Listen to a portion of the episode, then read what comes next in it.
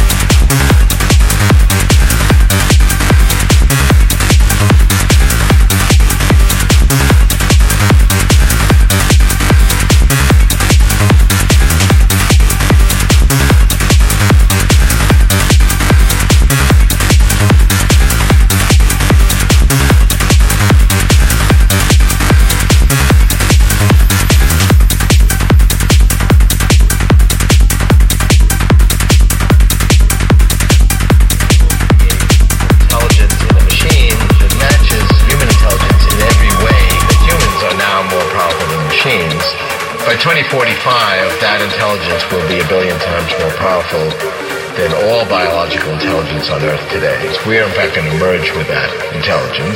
And so we will ultimately become predominantly non-biological, but it will start with this kind of merging.